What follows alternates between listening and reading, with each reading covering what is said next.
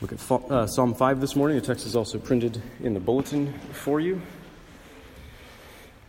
And there are some Bibles available on the table in the back if you need one. Um, it's a sad moment this week, uh, among many sad moments this week. Pastor, scholar, and author Eugene Peterson died uh, early this week. Um, there's a lot of things that could be said about him. But, um, I'll probably use his words uh, quite a bit this morning. He had a certain way with words, which, um, which I think is a reflection of his creator. Words are incredibly important to human beings who are created in God's image because words are incredibly important to God. So Eugene Peterson said, We live by words. By words, God speaks to us. By words, we pray to Him. Words are at the center of the human condition. Words are essential to any relationship at all. They're especially essential to our relationship with God. And as we make our way through the Psalms, the ancient Hebrew poetry that we find in the Psalms, we discover the wealth of words, the power, the beauty, the depth of words that were given to us by God to be used in our relationship with Him. Words given to us by God to be used as prayers. Some of these words are really difficult for us. Some of them are really hard for us. This, there is a type of psalm that can be particularly troubling to us, uh, categorized as the imprecatory psalms. Imprecatory. Psalms praying against others, against our enemies. Basically, curses. Some psalms go down like smooth wine. Imprecatory psalms are like a peppery whiskey that uh, sets you to coughing and they get the blood pumping, wake you up. And when you think, for whatever reason, that being a Christian just means being sort of a go along, get along type of person who's just really so nice because God is so nice. God's a God of raindrops on roses and whiskers on kittens. Uh, then, then it can be hard for you to have a category for spicy psalms like Psalm 5. Um, so Peterson says in his, uh, he's got a, couple little books on the Psalms, but one of them is called Answering God, the Psalms as Tools for Prayer. He says, People who are looking for a spiritual soporific, something to sort of lull you, calm you, put you to sleep, people who are looking for a spiritual soporific, don't pray the Psalms. Or at least don't pray them for very long. The Psalms are full of unsettling enemy talk. God is the primary subject in the Psalms, but enemies are established in a solid second place. There's hardly a page of the Psalms that isn't left smoking by a pungent curse. So the Psalms are God's Word, and they're God's Word given to us to become our own words, to become our prayers. So we are meant to take up even the imprecatory Psalms like this one, but how? How can we make Psalm 5 our song? That's what we're going to talk about this morning. Let me pray, then we'll read the scripture. Father, we pray that as we come to your word, you would give us the help of your Holy Spirit, that you would um, align us internally through our minds and our hearts by the power of your Spirit. Align us more and more to yourself. Help us to use these words and make them our own. Help us to hear them rightly through faith in Jesus Christ. We pray in his name. Amen. To the choir master for the flutes, a psalm of David. Give ear to my words, O Lord. Consider my groaning. Give attention to the sound of my cry, my King and my God, for to you do I pray. O Lord, in the morning you hear my voice. In the morning I prepare a sacrifice, or I, I offer my prayers to you, and watch. For you are not a God who delights in wickedness. Evil may not dwell with you. The boastful shall not stand before your eyes. You hate all evildoers. You destroy those who speak lies. The Lord abhors the bloodthirsty and deceitful man. But I, through the abundance of your steadfast love, will enter your house. I will bow down toward your holy temple in the fear of you. Lead me, O Lord, in your righteousness because of my enemies. Make your way straight before me. For there is no truth in their mouth. Their inmost self is destruction. Their throat is an open grave. They flatter with their tongue. Make them bear their guilt, O God. Let them fall by their own counsels. Because of the abundance of their transgressions, cast them out, for they have rebelled against you. But let all who take refuge in you rejoice. Let them ever sing for joy, and spread your protection over them, that those who love your name may exult in you. For you bless the righteous, O Lord. You cover him with favor as with a shield. This is the word of the Lord. Thanks be to God. so, as we've seen a few times already in, in the titles, the very beginning, like before the first verse, the titles that appear uh, there um, are part of the original text. We've seen uh, a few times. This is a psalm of David, which either means that David wrote it or that it was sort of dedicated to him, it refers to him, uh, it calls him to mind his perspective, um, especially in his office as the human king, as the human leader of God's people. And the title here indicates that the psalm was written to the choir master, to the choir master, somebody who's going to lead lots of people in singing the song, which is, it was intended to be sung not just by one person. It was intended to be sung corporately. A plurality of voices singing in unity in the first person singular, many voices singing together from the king's own perspective. The, the use of the language there, I and me, that's singular language that the group is supposed to sing. King who sings this psalm invites others to join their voices with his in such a way that they are privileged to sing as if they were him, as if they were the king who sings this psalm. It's a distinguishing feature of Christianity, the, the multitudes in the church. All come to God in the one name of Jesus, the one true king who relates to God for us, the one on behalf of many. We get to enter into his relationship that he has with God. So the king who sings this psalm sings to the God who is his king sings to the God who's his king. He says, Give ear to my words, O Lord, consider my groaning. And uh, those are sort of the inarticulate cries. So the inarticulate and the articulate words that we use to God Hear, hear me. Give attention to the sound of my cry, my King and my God, for to you do I pray. O Lord, in the morning you hear my voice. In the morning I prepare a sacrifice for you, or probably better uh, translated, I offer my prayer to you. And, and I watch. So it's a bold request to bend the ear of the divine king of the universe, God Himself, to bend his ear. But the human king of God's people may do it because of his special relationship that he has with God. Remember in Psalm 2, the human king of God's people is declared to be God's son. That's a special relationship. And Jesus, who's the Son of God, he shares that relationship with us. He teaches us that we also may dare to bend God's ear King of the universe, we may dare to bend God's ear at any time, day or night, because of the special relationship that we have to God. We're His children because we're in Christ. We're in the one who is God's Son through faith and through a spiritual union.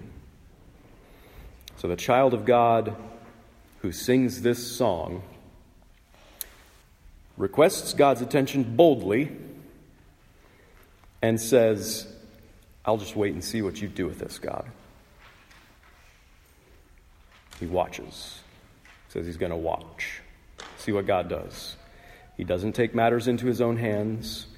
He prays. He doesn't pray for power to destroy his enemies on his own. He prays and he leaves it to God. And he says, I'm going to watch and see what you do with this. So you think of David in his life. He's on the run from Saul. Saul is the king of Israel at the time. Uh, but David has already been anointed as the future king of Israel. He's the coming king of Israel. Um, but he's on the run from Saul. Saul wants to kill him. This is in, you can see this in 1 Samuel 24. David is hiding in the back of a cave, and when Saul comes in alone, and, and even though Saul is uh, vulnerable to David, David could just cut his throat and be done with the whole thing with his enemies. David didn't attack him. David didn't attack him. He didn't seek to execute his own vengeance, he left it to the Lord. so the singer of Psalm 5 commits himself to this he commits himself to watching. He looks to God to act, he waits on God with hope and with patience and with longing. Some, some sort of good, anxious longing for righteousness to be done. What is it that he wants to be done? What is it that he wants God to do? What evil is it that he prays that God would address? In general, it has to do with deceitful, destructive speech. That is uh, very general. So you see that several times in the passage.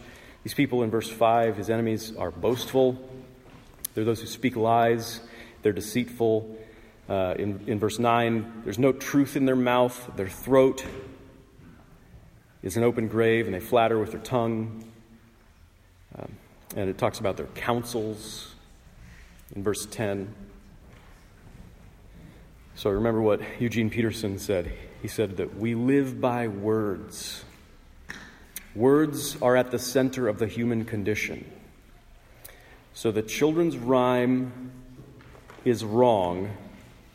Sticks and stones may break my bones, but words will never hurt me. Maybe you memorized that as a kid and you sort of taunted your enemies with it. Um, the words of these enemies have the power to kill. The words of these enemies that the singer of this psalm wants to see God address. They have the power to kill. So, C.S. Lewis, in his uh, book on the Psalms called Reflection on the Psalms, he was struck by the frequency of the protests of the Psalter. How many times you see it in the Psalms, the protests in the Psalter against the sins of the tongue, is what he says. He says, I think that when I began to read it, the Psalms, these surprised me a little. I had half expected that in a simpler, more violent age, when more evil was done with the knife, the big stick, and the firebrand, less would be done by talk. But in reality, the psalmists mention hardly any kind of evil more often than this one, which the most civilized societies share. It is all over the Psalter. Sins of the tongue, deceitful, destructive language. So it's perhaps it's, it's important, but maybe it's surprisingly important to you that we should pray to God against our enemies who would exalt themselves and ruin others with their words, with their lies. More specifically, enemies who flatter, enemies who look to endear themselves to us, who, who look to be our, uh, our advocates, who appear wise in our sight, seem like they're on our side, enemies who flatter and who give destructive counsel, false counsel, bad advice. So, Peter Craigie is a commentator on the Psalms. He says, their, their deceitfulness is creating trouble for the weak and innocent. That's the kind of enemy in mind here. So, basically, we're talking about false teachers talking about false teachers that have always plagued God's people. The first false teacher was the serpent in the garden. And Jesus said this about him, about the devil, in John chapter 8, verse 44. He said that he was a murderer from the beginning, not because he took up a knife and slashed people's throats. He was a murderer from the beginning and does not stand in the truth because there's no truth in him when he lies. He speaks out of his, his own character, for he is a liar and the father of lies. He murders with his lies, especially about God. He's the father of all false teachers who crept in and with his flattery, suggestive, subtle lies, and ultimately evil counsel he won humanity away from God to follow in His way. To follow in His way. And He built His kingdom in the ruins of our race. He built Himself up by tearing us down. In the garden, all humanity fell into the devil's hands. Everybody joined his side. All humanity is on the devil's side in the garden, against God. But God, in the garden, He said that he would put, he would put enmity between humanity, redeemed humanity, and the devil once again. They're all in the same camp, but God would divide that camp, and he would put enmity between humanity and the devil, between the redeemed offspring of Adam and Eve and the devil's offspring. God promised that he would create a church, a group of people, by the power of his word, word that's central to our lives. The power of his word. And so people who believed in his word and trusted his word and lived by his word would then stand against the destructive lies of the devil, our great enemy, and his offspring. And ultimately, this took place when Jesus Christ, who is the Word of God, come in the flesh, he came into the world to reveal God's truth to us for our faith and for our trust and for our life. So, the greatest threat the church faces, our greatest enemy, is the devil and his offspring. The devil and his offspring. His offspring are people who are like the serpent. They're impressing and alluring the unsuspecting. They're flattering and appealing to their self centeredness. They're looking to lead people away from the truth of the gospel in order to build their own rival kingdoms and profit from our destruction. False teachers. They're everywhere, and they can be hard to recognize. Again, Eugene Peterson says we're easily duped by evil. Evil almost never looks like an enemy in its presenting forms. This is especially true of false teachers, which is why they're such a threat. Such a threat. Their deceitfulness creates real trouble for the unwary, which is why Jesus has such harsh words for them, which is why so many New Testament letters address them as a central problem to the church, and why we should pray this imprecatory psalm against them, asking God to address this threat and then watching for his action. Jesus was talking to some of the worst false teachers ever when he said that bit in John 8 about the devil being a murderer and a liar. He's actually talking to God's own people, to the Jews, to the Pharisees especially, when he said, You are of your father, the devil, and your will is to do your father's desires. He was a murderer and a liar. That's his nature and you're following after him. He's talking to the devil's offspring. In uh, Matthew's gospel, you find several times when this is addressed. Matthew chapter 3, John the Baptist calls the Pharisees and the Sadducees a brood of vipers, the offspring of the devil. And he warns them that judgment is coming. God's judgment is coming. He says, Every tree that does not bear good fruit is cut down and thrown into the fire. Jesus uses that same language. He says in uh, Matthew 7, he says, Beware of false prophets who are like trees bearing bad fruit, cut down and thrown into the fire. Matthew 12, Jesus calls the Pharisees a brood of vipers. He says, I tell you, on the day of judgment, people will give account for every careless word they speak. For by your words you will be justified, and by your words you'll be condemned. Matthew 23, the scribes and the Pharisees, Jesus says, they tie up heavy burdens, hard to bear. They lay them on people's shoulders. Woe to you, scribes and Pharisees.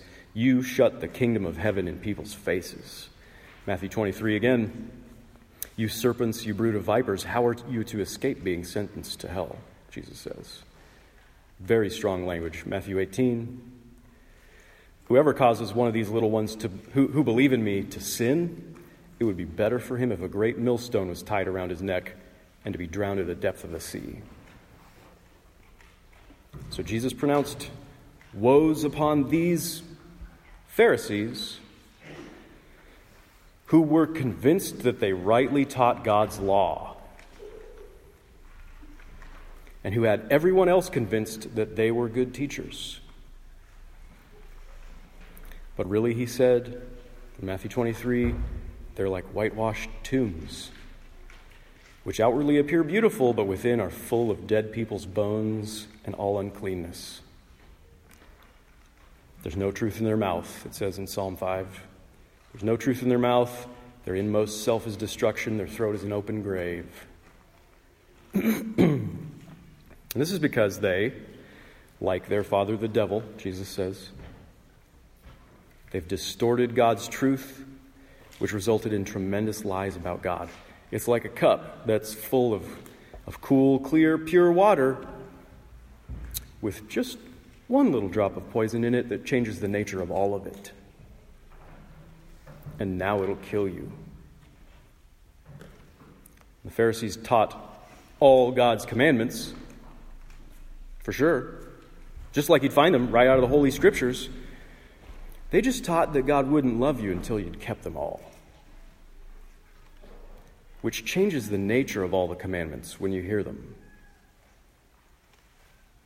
And that is such a distortion, just that one little bit distorts everything. It's such a distortion of God's revelation and character that if you believed it, you're dead.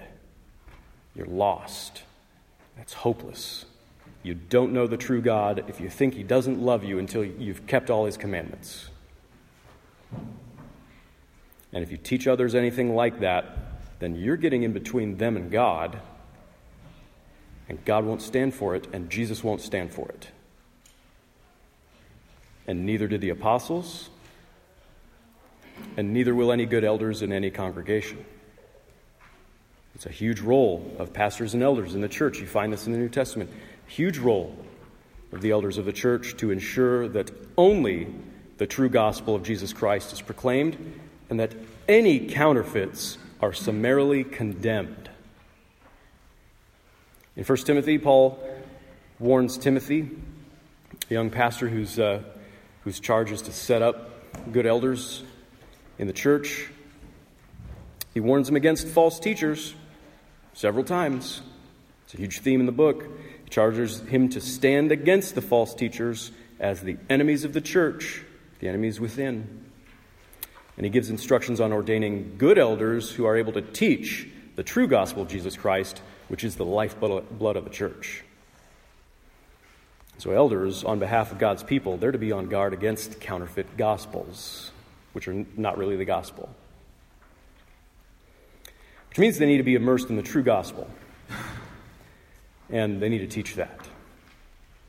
I heard a great illustration about this once a long time ago, uh, back when you actually had real life people detecting counterfeit money, counterfeit bills, uh, instead of machines or nice pens um, doing, doing that work for you. You'd have to know the difference between the real thing and the fake. And there are, there are a lot of counterfeits. There's almost an infinite variety of counterfeits out there, but there's only one true dollar, right? so rather than studying all the possible permutations of all the counterfeits, which is impossible really, and familiarizing yourself with all of them, so that you can detect one and, oh, I recognize that one, that's a counterfeit. You'd study the real thing till you knew it inside and out in every detail. Anyone who knows the real thing so well would be able to, to recognize a counterfeit when it comes along, sometimes instantaneously, that's obviously a counterfeit, sometimes on closer inspection. That's something everyone in the church should be able to do with the gospel. But it's particularly enjoined upon the elders who are shepherds of the church to guard the flock of God from the wolves, the way the Bible talks about it. I heard one preacher say that when, when wolves are looking to devour the sheep, you don't look to reconcile with them, you fight them off and you cast them out. You get rid of wolves. That's the way the Bible talks about it. Uh, so when Paul talks about fighting, he talks about fighting the good fight of faith, uh, which happens a couple times in his letters to Timothy, 1st and 2nd Timothy, he's talking about preserving the gospel against false teachers. That's what he's talking about when he says, fight the good fight of faith. The enemies who are within the church, whose words are destructive and poison, fight them. We don't hear that our fight is with those who are outside the church, with people in the broader culture who sin and promote sin. The real fight, the good fight of the faith, is against the subtle lies of people who say, This is the word of the Lord. and then they've distorted the scriptures. We're talking about groups like Mormons and Jehovah's Witnesses. We're talking about individual people, you know, television prosperity preachers like Joel Osteen and Creflo Dollar. We're talking about plenty of preachers in the Roman Catholic Church. I mean, it's Reformation Sunday after all, so I might as well remind you that Catholics um, had these official practices of selling indulgences certificates backed by the Pope's promise to serve something like that Monopoly card, that get out of jail free card, which reduces your, inter- your eternal sentencing in purgatory, gets, gets you out a little faster anyway, or the people you love, if you buy their indulgences. They taught that bits of paper bought with money could accomplish what apparently Jesus on the cross had failed to accomplish. And they did it to make a buck, to build their kingdom in the ruins of people's faith. So the Reformation, 500 years ago and continuing, it's, it's a stand against such evil distortions of the gospel. It's an attempt to flush the poison from the well of God's truth. It's an attempt to, to recover the true gospel that salvation is by grace alone, through faith alone, in Jesus Christ alone. And so, in response to the Reformation, the Roman Catholic Church at the Council of Trent declared that anyone who teaches that gospel, anyone who teaches that salvation is by faith alone, is accursed. That's the official position of the Roman Catholic Church. And indulgences are still an official practice in the Roman Catholic Church. Those are the kinds of enemies to the gospel that should get our blood boiling. We should ask God to do something about it. You get warnings about false teachers in other places in the New Testament, in 2 Peter and Jude, which have pretty uh, similar sections on these things. Um, these false teachers aren't the explicitly legalistic sort. You've got to keep God's law in order for Him to love you. But they distort the grace of God and say, well, Grace, you know, means that it doesn't matter really what you do. It promotes licentiousness, right? The view of God's law doesn't really matter. Um, and so 2 Peter chapter 2 says, There will be false teachers among you who will secretly bring in destructive heresies, even denying the master who bought them, bringing upon themselves swift destruction. And many will follow their sensuality and because of them, the way of truth will be blasphemed. And in their greed, they will exploit you with false words. Their condemnation from long ago, and I think that we see thousands of years before this, their condemnation written about in Psalm 5. Their condemnation from long ago is not idle, and their destruction is not asleep. So the New Testament writers often encourage Christians you're to be encouraged in the church with the idea that the day of judgment is coming for false teachers. God's going to put an end to them. John also talks about false teachers. The, uh, the, writer of the gospel and the letters and, uh, and Revelation, he, he talks about false teachers in his first and second letters, those epistles. He says that these people, they denied the Trinity. They denied that uh, God was Father and Son. Uh, they denied that uh, that Jesus came in the flesh. They denied the incarnation. These are fundamental aspects to our faith. And he called them deceivers and antichrists. Pretty strong language. 2 John chapter 9 Everyone who does not abide in the teaching of Christ does not have God. Whoever abides in the teaching has both the Father and the Son. If anyone comes to you and does not bring this teaching, do not receive him into your house or give him any greeting, for whoever greets him takes part in his wicked works. Paul had some pretty strong words for false teachers, too. In Galatians chapter 1, he said, As we've said before, so now I say again, if anyone is preaching to you a gospel contrary to the one you've received, let him be accursed. Paul was praying an imprecatory prayer like Psalm 5 let him be accursed. Anybody who brings a different gospel. And he's praying against the Judaizers who taught Christians had to be circumcised in order to be saved. Back in our psalm, chapter 5, verse 4 You're not a God who delights in wickedness. Evil may not dwell with you. The boastful shall not stand in your eyes. You hate all evildoers. You destroy those who speak lies. The Lord abhors the bloodthirsty and deceitful man. So Dietrich Bonhoeffer points out that the enemies referred to here are, are enemies of the cause of God,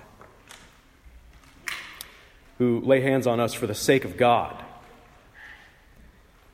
It is therefore nowhere a matter of personal conflict. We're not praying this kind of psalm against somebody who cut me off in traffic. We're not praying this kind of psalm against somebody against who I hold a grudge. Bonhoeffer continues Nowhere does the one who prays these psalms want to take revenge into his own hands. He calls for the wrath of God alone. It isn't just that I hate these evildoers, God hates them. It isn't just that I abhor the liars, God abhors them, and God destroys them. Evil is not allowed to dwell with him, to abide with him. That which is anti God doesn't have a home with God in God's presence. God hates everything that distorts the truth about himself as he's revealed himself to us. He hates everything that distorts that because he is gracious and merciful and ready to forgive, and he wants you to know that. And anything that gets in the way of that, he hates. He hates distortions of himself because he's loving and he wants people to know who he really is, to draw near to him in truth. The psalmist continues in verse 7 But I, through the abundance of your steadfast love, will enter your house. I will bow down toward your holy temple in the fear of you. So I'm not allowed to abide with God because I'm good. They're bad, so they don't get to abide with God. I'm good, so I do. That's not it. I'm not allowed to abide with God because I've kept all God's commandments myself.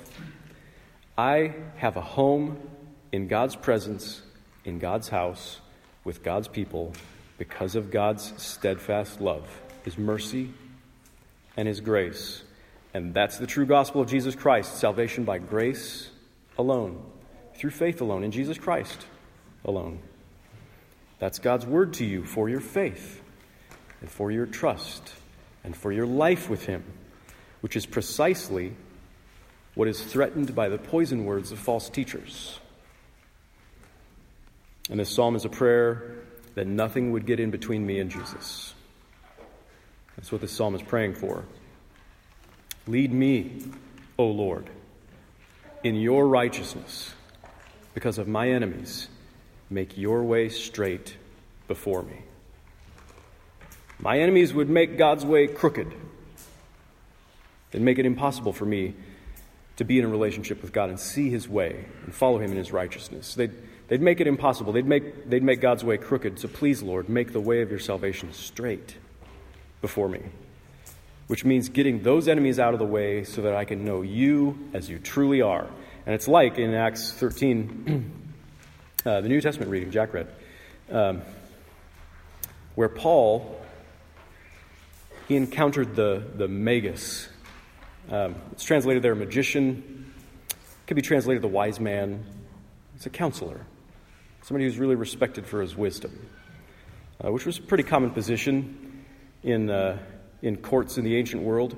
So Paul encountered this magus, this wise man, Elymas, who had opposed Paul, he'd opposed the gospel, he'd sought to turn away the, pro, the proconsul, the, the leader in that area, the political leader in that area, he sought to turn him away from the faith. So in Acts chapter 13, Paul, filled with the Holy Spirit, so you know he's doing the right thing, filled with the Holy Spirit, looked intently at Elymas and he said, You son of the devil, you enemy of all righteousness, full of all deceit and villainy. Recognize the themes? Will you not stop making crooked the straight paths of the Lord? And now, behold, the hand of the Lord not my hand. The hand of the Lord is upon you, and you will be blind and unable to see the sun for a time. And it happened. And in his own self interest, in order to maintain his influence, his position of power, Elymas had sought to blind others to the truth of the gospel, so God blinded him. That's poetic justice. And that's the prayer in Psalm 5. Make them bear their guilt, O God. Let them fall by their own counsels. Make their own schemes backfire on them. Because of the abundance of their transgressions, cast them out, for they have rebelled against you. They're not just a threat to me, they are a threat to me, but they've rebelled against you. But let all who take refuge in you rejoice. Let them ever sing for joy and spread your protection over them, that those who love your name may exult in you. For you bless the righteous, O Lord. You cover him with favor as with a shield. so this is uh, this is the petition of the prayer that Jesus taught us, the Lord's Prayer. Deliver us from evil. Protect us, cover us, be our refuge. Basically, all the lies of the false teachers. Pick a false teacher, get one in your mind. All their lies, they boil down to this. They're saying that the gospel of Jesus Christ isn't really the way to know the, the true God. The gospel is the way to joyful assurance in our relationship with God. And false teachers are a threat to that, and they look to undermine that for their own gain. And the psalmist fights these lies with prayer. Tim, Tim Keller says the psalmist asks God to spread his protection over him, and he is sure God will do this because, as we read earlier in that psalm, he looks toward the temple. He looks toward the temple, the place where sins are atoned for. So it's when we look to Jesus, we look to Jesus as he's set forth in the true gospel, we're safe we have the assurance of our salvation. He came from the Father because God loves us. Even though we haven't kept all of His commandments, He sent His Son Jesus to die for us, to forgive our sins. He laid down His life for us to forgive our sins, and His work is finished. It was accomplished. And now He shares His own relationship with God as His Father. He shares it with you. You can know God as your Father because of Jesus, because of his grace. As you trust in him, his Father is your Father, his righteousness is your righteousness. Jesus himself said that he is the way, the truth, and the life, and that no one comes to the Father except through him as a gift of his grace, entirely free grace, available just for the, just for the receiving, the believing. And he himself said that whoever trusts in him will have eternal life. He will have it. That's the true gospel. If anyone says otherwise, if anyone distorts this truth about God, if anyone stands in between you and God, between you and Jesus, let him be accursed. The day of judgment is coming for them. Let's pray for it and watch for it. Amen. Let's pray. My King, by your grace, you've brought us from the enemy's kingdom into yours, into your very house. You've placed an enmity between us and the father of lies and his children, an enmity that didn't exist before. We have these enemies in the world because of you, because you love us, because you've proclaimed yourself to us, you've declared that you love us in the gospel of Jesus Christ. We pray that you would keep us safe from our enemies, keep us safe from the devil's influence and from the lies of his children. We pray that you would help us to fight false words about you with your own word of truth as we proclaim it and as we pray it. We pray that you would let us rejoice and sing for joy and exult in you forever because we love your name, because you've truly made it known to us in Jesus Christ. We pray these things in his name. Amen.